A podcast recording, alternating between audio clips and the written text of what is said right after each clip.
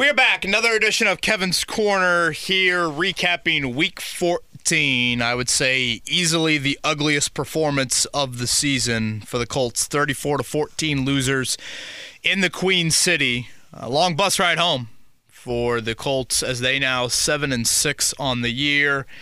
And boy, just with one loss, Eddie Garrison, all of a sudden margin for error just really, really shrinks up. And basically, you're now at a point, I think, in the playoff picture where you're still in control. But one more loss, particularly a loss on Saturday against Pittsburgh, and you start praying the rosary beads for help here down the stretch. I'm Kevin Bowen, Eddie Garrison. Both of us actually were in the building yesterday down in Cincinnati.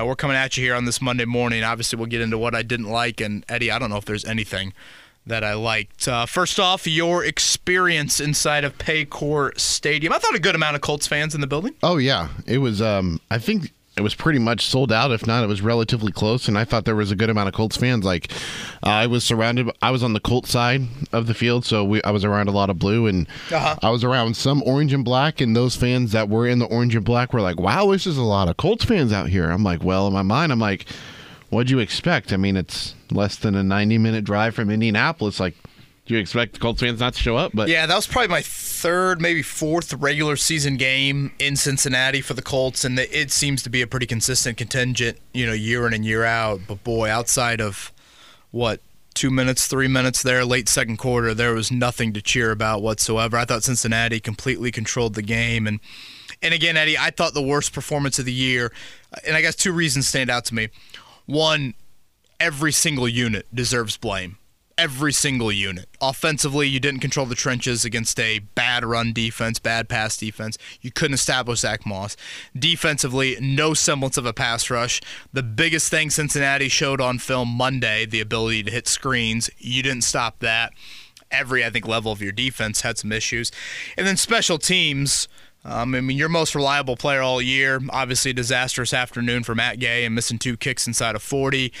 Just an inexcusable penalty on Taven Bryan. That field goal is less than 40 yards, and you're getting a leverage penalty, and you aren't blocking that.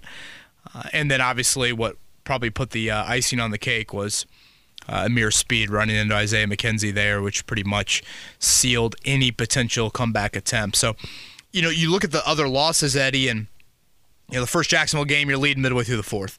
The Rams game, you've got, you know, a big comeback by Anthony Richardson. You know, the Saints game, you get off to a good start. The Browns game, back and forth. I guess the second Jacksonville game, you could point to that. But again, a healthy Trevor Lawrence, a healthy Christian Kirk at Jacksonville, that's different than, I think, facing Cincinnati with their backup QB. So, to me, this was the one true kind of three-phase disappearing act this team has had all season. Yeah, that's what I felt like watching it yesterday, too. But let's dive into first what you did not like. The trench play, I thought the offensive line, in terms of blocking, they were okay. Minshew was under duress a little bit there in the first half, but thought the second half the offensive line did well, other than all the penalties they committed. Yeah, I just have a higher standard for their trench unit, particularly when you're facing a Cincinnati team that I think is not known for that. You know, when you think of Cincinnati, it's a little bit more finesse than it is kind of bully ball. They've really struggled this season, Cincinnati, on both sides of the ball, at the line of scrimmage. I think it's a big reason why they've kind of been held back so far. They actually take away the football at a pretty high level. We know the skill talent that they have. But, yeah, I just thought in particular your trench play. And, you know, Eddie, there's four elements to your trench play. You running it, you stopping the run, you protecting your quarterback, getting after their quarterback. You look at all four of them. And you failed, in my opinion, in all of them. Zach Moss, 2.2 yards per carry. If you look at Moss's numbers, Eddie, 13 carries. 9 of the 13 went for 2 yards or less. 6 of the 13 went for 0 or negative yards. Think about that. Half of Zach Moss's carries going for a stuff or negative yards. So right there, you're behind the chains when you're trying to establish Moss. Your pass protection-wise, I thought, you know, Cincinnati did enough to get after Minshew. And then on the flip side of it, you know, I thought Mixon and Chase Brown had a nice day on the ground. I mean, nothing extreme, but better than what they've been. And then ultimately, your pass rush was just library quiet. Just library quiet all game long. And think about December. Outdoor. Cold. It's about trenches. You know, Ballard has stressed it at every press conference, and certainly from an investment standpoint, he's made it. And outside of Braden Smith, you were pretty healthy on both sides of the ball. Obviously, the return of Grover Stewart there as well. So, I go there for maybe my biggest disappointment, because I hold that group to a higher standard than I hold Gardner Minshew or the Colts' young cornerback room, areas like that. I go back to one of the first drives where they scored a touchdown for Cincinnati, and they were like, all right, we're just going to run it down your throat here at the goal line. Can you stop it? And they couldn't stop it. They did three times, but on fourth down, they went right back to it with Joe Mixon. Got right into the end zone. That was a great cut by Mixon on that 4th and goal there. I guess that would have been maybe in the third quarter that I'm thinking of. I thought Bernhard Raimann, Eddie, had one of his poorest games as a Colt. And I think Trey Hendrickson's a very good player. And honestly, that Hendrickson roughing the passer penalty was such a dumb penalty that that gave Indy a little bit of life there late first half. But I thought Hendrickson kind of imposed his will early on, and you really felt that all. Gardner Minshew, I think, kind of felt that all afternoon there. So very poor from the Colts in the trenches. Now, you talked about the offense. You've talked about the defense up front. The defense in altogether just mightily struggled. They couldn't stop a screen pass or couldn't contain a screen pass if their life depended on it yesterday. And it felt like Jake Browning could just throw the ball wherever he wanted in terms of downfield. He had Jamar Chase open a few times. He didn't throw to him because there was a better option open. But all in all, the defense did not play well in any regard. And let's start right there. Again, when you look at where you were at from a defensive standpoint, we talked about a lot of pressure on the Colts cornerback room, a lot of pressure on your ability to slow down what I thought was your toughest wide receiver challenge of the season. Okay, that's going to be difficult. So what does that mean? That means you need your front to step up. That means you need your front to kind of create some havoc around Jake Browning. No sacks, 3 quarterback hits. Jake Browning had the highest quarterback rating in Week 14 in the NFL. Eddie, what stands out to me about that is, outside of the T. Higgins deep ball that got behind Darryl Baker Jr., I can't recall many other attempts from Jake Browning north of about 15 yards. And that goes to the screen game. We talked about it on the Wednesday pod. If you go back on the Monday night game, Cincinnati-Jacksonville, they hurt Jacksonville with several screens. Mm-hmm. And I just thought that would be something the Colts would not allow, because I think the Colts are a pretty instinctual defense. And secondly, the fact that they played on Monday Night Football, all your defenders are watching it, you have the ability to say, all right, we got to make sure that screen game could be coming. It could be coming with Mixon. It could be coming with Brown. And they hit 3 screens for over 120 yards. I really felt like the loss of EJ Speed was magnified. Mm-hmm. I know Ronnie Harrison Jr. had the pick 6. I think he also had some other plays that were big issues defensively that hurt you. I just have not seen the same Zaire Franklin since the knee injury. I know he had a big tackle number yesterday and did have the big play on Chase Brown in the backfield, but I just haven't seen that same sort of Franklin. And then, screen-wise, really on 2 of the 3, I felt like it was one hope. You had one guy, and if that one guy didn't make the play, you were screwed. And, oftentimes with screens, you need kind of 3 or 4 in the area, because a couple guys are, going to whiff, or, I thought the Ted Karras play was a little bit questionable. Kenny's momentum already might have been kind of sealing or selling out a little bit, but still, there was no one. I mean, if Kenny doesn't make that play, there is absolutely no one. There were more offensive linemen on that side of the field than Colts defensive players. So true. And it's one of those, when you have the overhead look at it, and we're in the press box, kind of midfield level. I mean, I audibly said to myself, "Oh boy!" Like it's one of those you could just see building, and if the one guy misses it, he's off. And I guess that's where I think you're frustrated in seeing Jake Browning highest passer rating of the week. Eddie, that'd be one thing if he hit, just unbelievable corner routes and posts, and he's fitting balls into windows that you couldn't even imagine. But the fact that he had that high passer rating, and yet if you look at his intended yards number, it was pretty dink and dunk. Outside of the Higgins play again, it was pretty dink and dunk there. And I also didn't love at all the first drive of the third quarter. Eddie, you were there. The vibe of those two teams running off the field at halftime, I felt like the blue-clad Colts fans were going like this. Hey, we're in it. Mm-hmm. You know, and the Bengals fans were a little murmur, a little booing almost of like, I can't believe we're freaking tied. And some of them were like, all blank, here we go again. Yeah, and then all of a sudden the first drive of the third quarter happens, 6-play touchdown drive. 4 different Bengals have plays of more than 10 yards on that drive, and now Cincinnati's back in control from there. So I just thought overall the defensive effort, every level of that unit, really, really poor. Offensively, I was astonished. We talked about it last week on Monday that Alec Pierce needs those go ball opportunities. Down the field, it's high risk. He just had one attempt, right? High risk, high reward. Yeah, that was in the first half, I think. That was on our side of the field. Yeah. Right there and right in front of us. And I'm like, and Gardner Minshew just terribly underthrew that ball, just like the Kylan Granson ball in the back, to the pylon. It should have been thrown to the back pylon instead. But the run game is where I think it all starts, because if you're going to not be able to run the ball effectively for now, what, 2-3 consecutive weeks with Zach Moss, ever since Taylor has gone down with that thumb injury again, it puts Gardner Minshew in a very compromised position. Yeah, and you know there was kind of a category that I dubbed in my post game column on it of like pretender mistakes. You know, you get to December and it's okay. Are you a legit contender or are you a pretender? And you know the Colts had just beaten 4 opponents that their record I think combined 12-36. Now, you're taking an upset in competition. And when you have 2 missed field goals inside of 40 yards, a fumbled punt, inexcusable leverage penalty on a 30-some yard field goal attempt, pre-snap penalties, where they have 8 penalties for the day, that's a pretty high number for the Colts this season. I thought there were a few questionable calls, but still, they had some pre-snap stuff. You know, I think Raimann had a false start in the red zone, if I'm not mistaken. I mean, that's kind of a big deal. You can't get behind the chains with Minshew at quarterback. It comes back to bite you. But, yeah, run game-wise, Eddie, I mean, just, could Taylor have helped a little bit more in the pass game? I do. Moss just wasn't very effective at all. A couple, semi-drops, you would call it, in the pass game too. Mm-hmm. But I put a lot of this kind of on-your-trench play in that an inability to establish any sort of lanes for Moss up front. Go back to the stat that I mentioned earlier in the podcast about all the run stuffs and the negative run plays.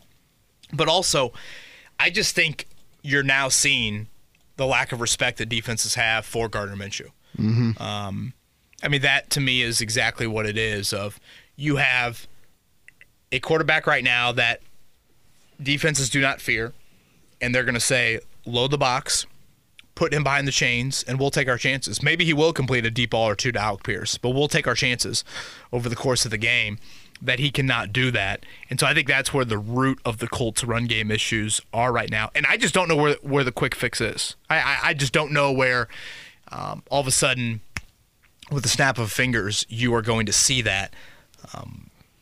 Again, competition, I think you can make the argument Cincinnati might be the best team you face the rest of the year. Mm-hmm. Houston's really banged up, and I still just don't think Houston is super complimentary. But granted, I didn't think Cincinnati was either going into yesterday, and they certainly proved that. When you go back and watch the All-22, go to that interception drive, and on the pass where Minshew throws it underneath incomplete to Zach Moss, watch Josh Downs. Yeah, was that when he was coming on that in motion and kind of on that wheel route? Wide the bleep open. Yeah, it's a play I want to go back to because or Pittman. It was one of those. There were 2 plays yesterday where Josh Downs and Pittman are both looking back at him and they just put their arms and like, what the hell are you doing? Like, what are you looking at? One of those 2 I want to go back because I didn't think the pass rush might have got there to Minshew, but I just think overall I think listeners of the pod will kind of know where I stand on Minshew. I've just kind of accepted that this is him now. Mm-hmm. The Colts have a deficiency at quarterback. The Colts have a quarterback that's not even living up to his backup QB standard that he has set for himself.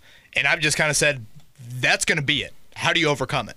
And now the beautiful thing for the Colts is you're going to face a Pittsburgh team that has got some major issues. They haven't scored over 20 in 4 straight weeks. Trubisky looked awful on Thursday Night Football. As we record this, TJ Watt and Alex Highsmith are both in concussion protocol. That is a huge, huge deal when you talk about Saturday's game. But, I mean, the Colts are still very much in the you've got to overcome your quarterback situation right now. So I thought Minshew, I thought he had some decent decision-making early on when they moved it a little bit. But to your point, missing Granson, I did think he threw a really nice ball on the 4th and goal to Mo Alley Cox. That was perfect, like Alley Cox or no one makes that play. The Zaire package. Yes, the Zaire package in the flat there. And I am a little, we asked Steichen this and asked Minshew this after the game. I thought he got popped pretty good. I was a little shocked he wasn't checked for a concussion there. Yeah. On the scramble? When he scrambled for that first down. It looked awkward. It looked bad. He definitely wobbled. I know afterwards he's like, no, I didn't. And I was like, clearly he did. But, I don't know. Maybe they'll do something today on that. But who knows? One final thing, actually two final things here of note. If I would have told you last Wednesday or whenever leading up to the game, you would hold Jamar Chase to 3 receptions, 29 yards, and Tyler Boyd would have 2 receptions for 23 yards. Joe Mixon would average 3.8 yards per carry. You're like, all right, Colts must have won. Nope. They were so balanced. Chase Brown was obviously huge. Oh, yeah. Some of their tight ends involved as well.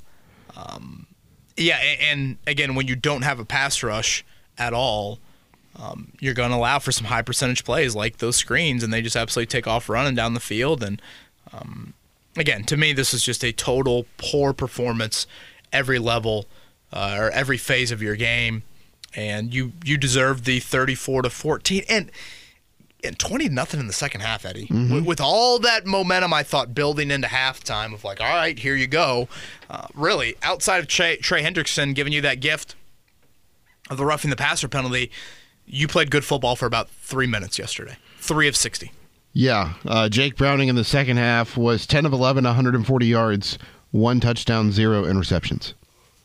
The second part of those two things I wanted to note or ask you about, what was Shane Steichen's reasoning behind declining the penalty, the unsportsmanlike conduct penalty, I think is what it was? Yeah. Was it because it occurred so far up the field, it wouldn't have... So it would have been 2nd and 17, illegal blindside block, I think is what the official penalty was. So it would have been 2nd and 17 or 3rd and 7.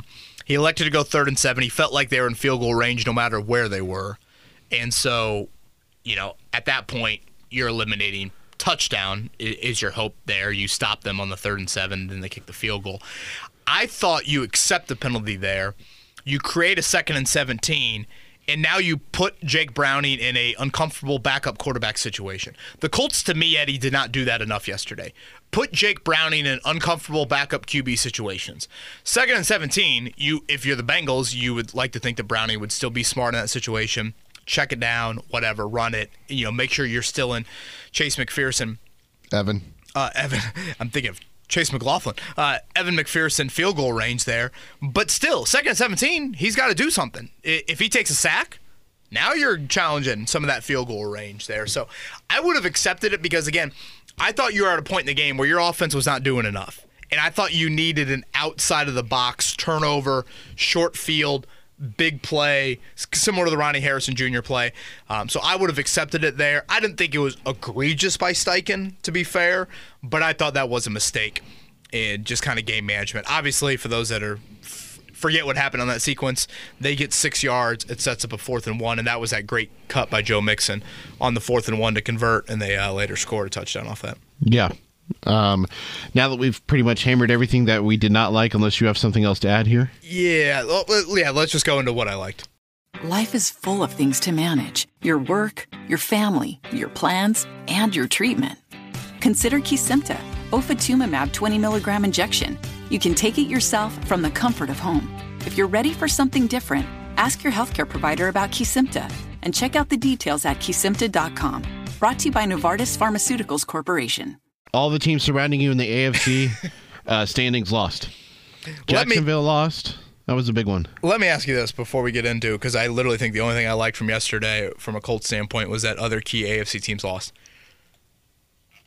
Michael Pittman Jr. to me was your best player yesterday. 100%. Who was your second best player? Oh, my. It's a really good question. Will Mallory? Will Mallory's 5 catches for 46 yards, 3 of them, I think, on the final drive or the second to final drive of the game, so a lot of mop-up duty catches there. That's a question, and I don't know the answer. There's 53 dudes, 46 dudes that dress on game day, and I have trouble finding the second best player on your football team from yesterday.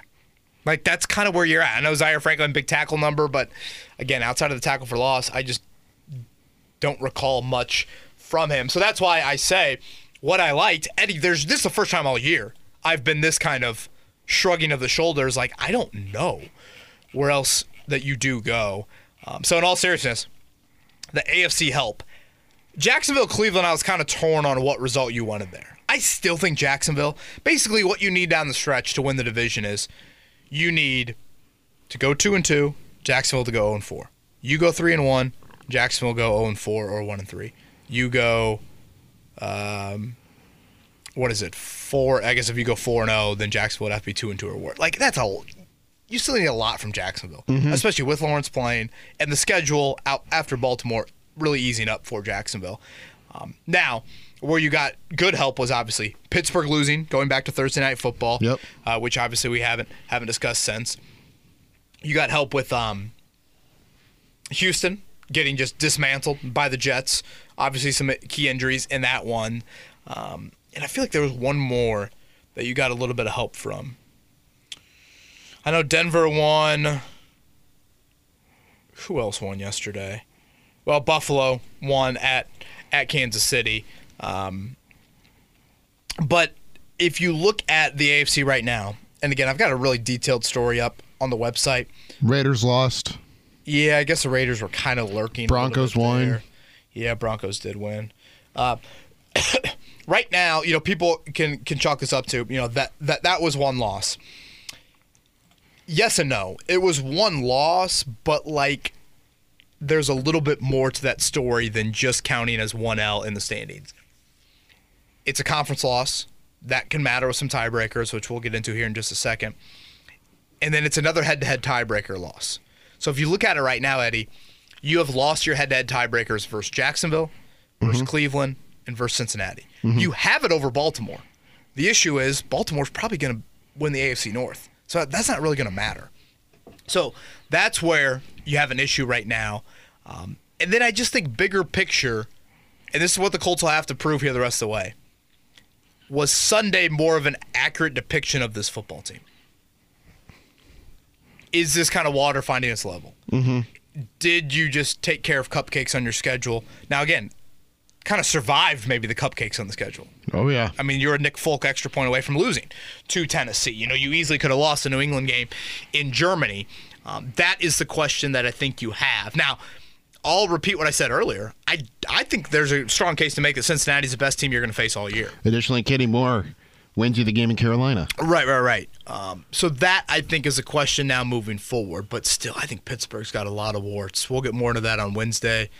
I think we got a lot of warts. I know there'll still be a lot of terrible towels in the building, but, boy, Trubisky looked bad.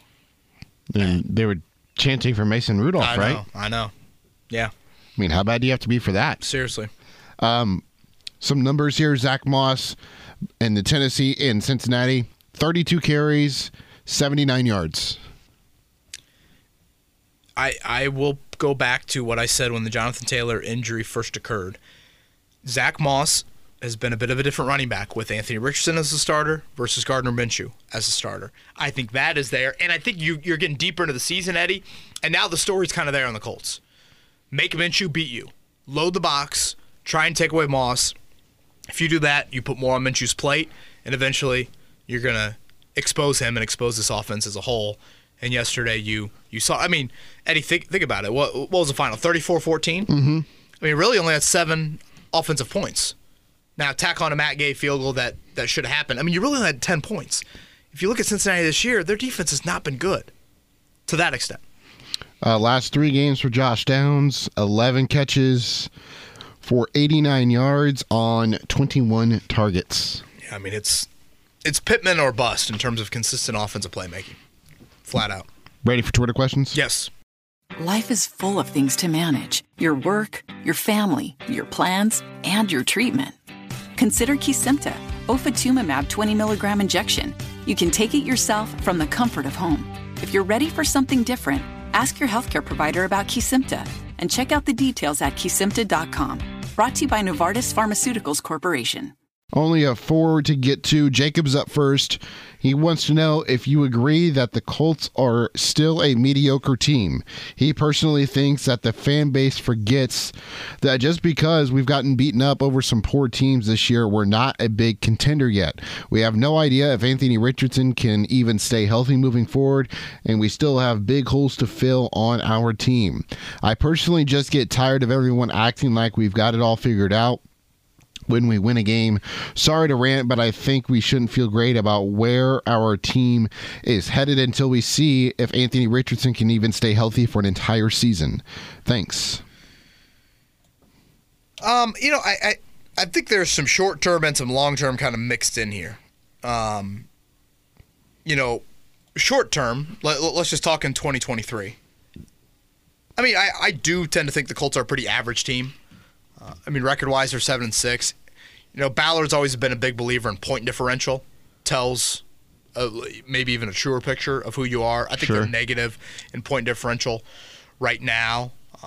I guess the good news is sometimes average can still get you in the playoffs. 14 of 32 make it, so that's kind of close to 50% in the league. I think the eye test would probably say, Eddie, that they are kind of an average bunch. Mm-hmm. When you watch even the quality of play. Certainly they've benefited from a schedule standpoint. Now, big picture, yes, there is the Richardson injury question that is just impossible to answer right here in early December. But I still think there are some positive elements from the season that I don't really think Jacob looked at. I think that Shane Steichen should give a fan base hope. Oh, yeah. I think there's little to debate on that. And again, I think there are some individuals on this football team that you point to and think they've had some nice seasons. You want them to be key pieces moving forward. It's not a total rip everything down to the studs sort of rebuild at all. I don't view it in that light. So, again, short term, yeah, average football team, mediocre football team, yeah, that's probably fair. But, again, with how the AFC landscape is with this quarterback situation, average or mediocre could still get you in the dance. Yeah. Big picture, yes, a Richardson injury question is there. It's one that I've certainly acknowledged. You guys know me. I'm such a believer in how do you create the 6 to 8 years of hope sort of thing for your franchise. Obviously, quarterback health is paramount in that. But from a Shane Steichen point of view, I think you have to be highly encouraged. And by the way, I think people will realize this even if they watch Steichen postgame, but he was stunned by yesterday's result. Mm-hmm. I actually caught up with him pregame, and this dude felt very good going into the game. I got no impression from him that he was worried about his team's preparation, the challenge, anything like that. And all of a sudden, they just got punched. They just got punched in the face. Matt would like to know if it was unfair to expect Grover Stewart to play like his old self from earlier in the season before the suspension. I certainly noticed Grove on that first 3rd and 2 of the game. I was kind of a bit dumbfounded that Cincinnati just ran it right at the middle. Buckner single-teamed. He makes the play on that 3rd and 2. I think Grover had 5 tackles, if I saw correctly, Eddie. Played kind of the normal amount you would expect from him. I felt like a lot of the big Mixon Chase Brown plays were kind of bounced runs to the outside. Mm-hmm. I feel like that's kind of been a theme lately. I think back to the Henry touchdown. It seems like the Colts have kind of lost contain a few too many times from a run game standpoint. Who does that fall on? Yeah, you would think perimeter-oriented people, whether it's a defensive end on the edge, whether I feel like lately I've noticed the corners more. Baker Jr., Jalen Jones, those guys, playing outside a little bit. And I'll go back, again, to something I said earlier. I really felt like you missed EJ Speed. I know maybe at times EJ's not the incredibly most disciplined player for 99% of the game, but he still makes a lot of plays for you. Mm-hmm. And I just felt like Ronnie Harrison Jr. for 100% of the snaps or whatever it was, that can get exposed. I know a lot of people see the pick six, but I think there were some plays early on where he was an issue for you. And even still, that was the right place, right time pick six. Sure.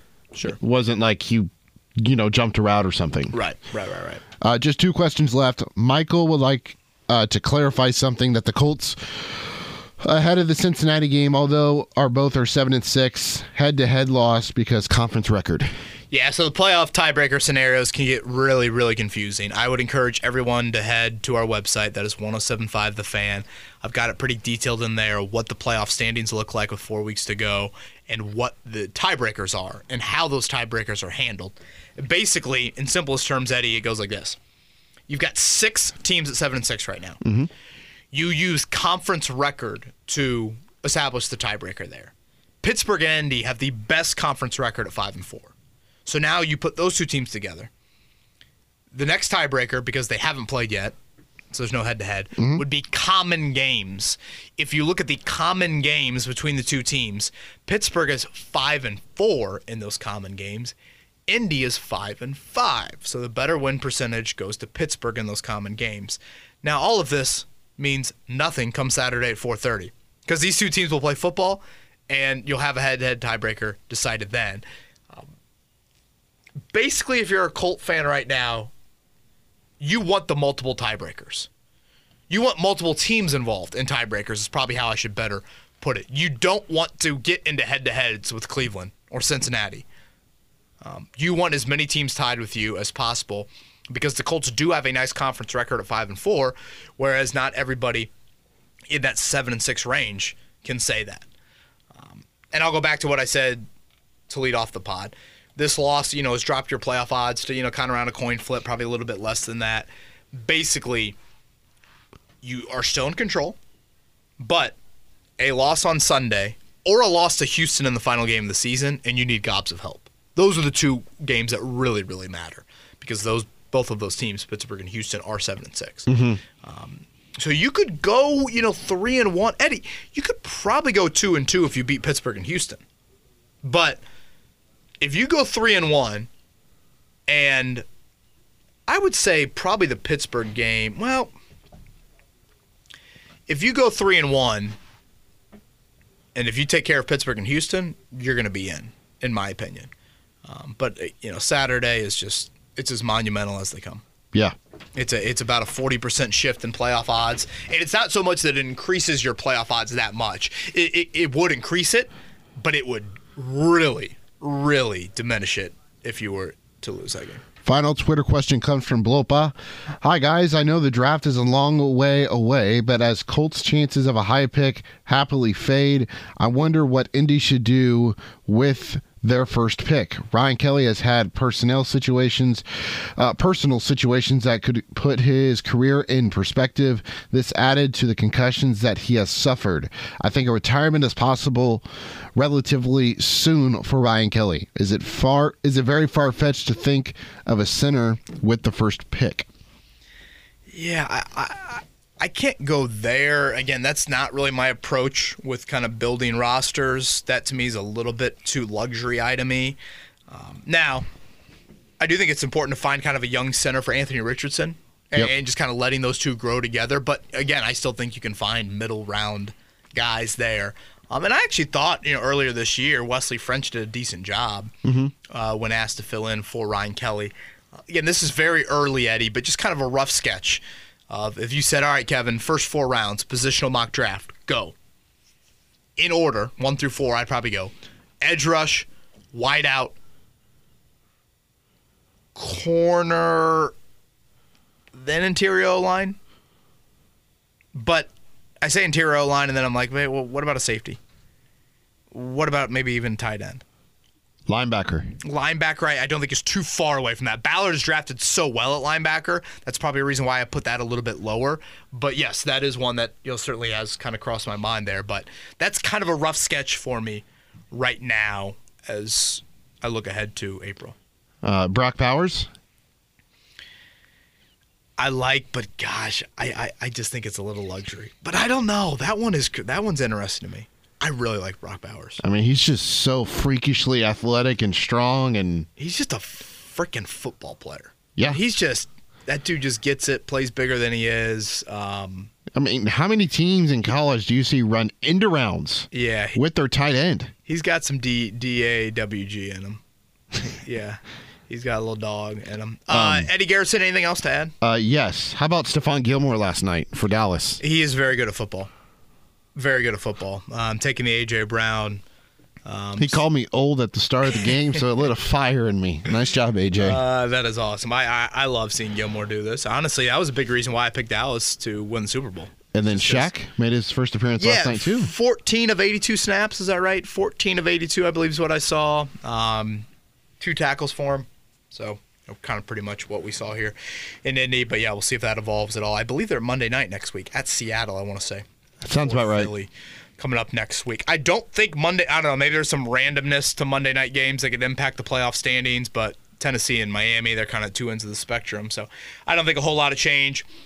With Monday night or Thursday night coming up. Raiders and Chargers both lost yesterday, so they'd have to run the table and get a ton of help here down the stretch. But we'll be back Wednesday. Again, Colts going to bump everything up this week. So if you're used to kind of a, whatever, Wednesday, Thursday, Friday cycle, that'll be Tuesday, Wednesday, Thursday this week with that Saturday game, 4:30. It's NFL Network, locally CBS 4 will also have your coverage there. He's Eddie Garrison. I'm Kevin Bowen. Everybody have a great week. We'll talk to you Wednesday.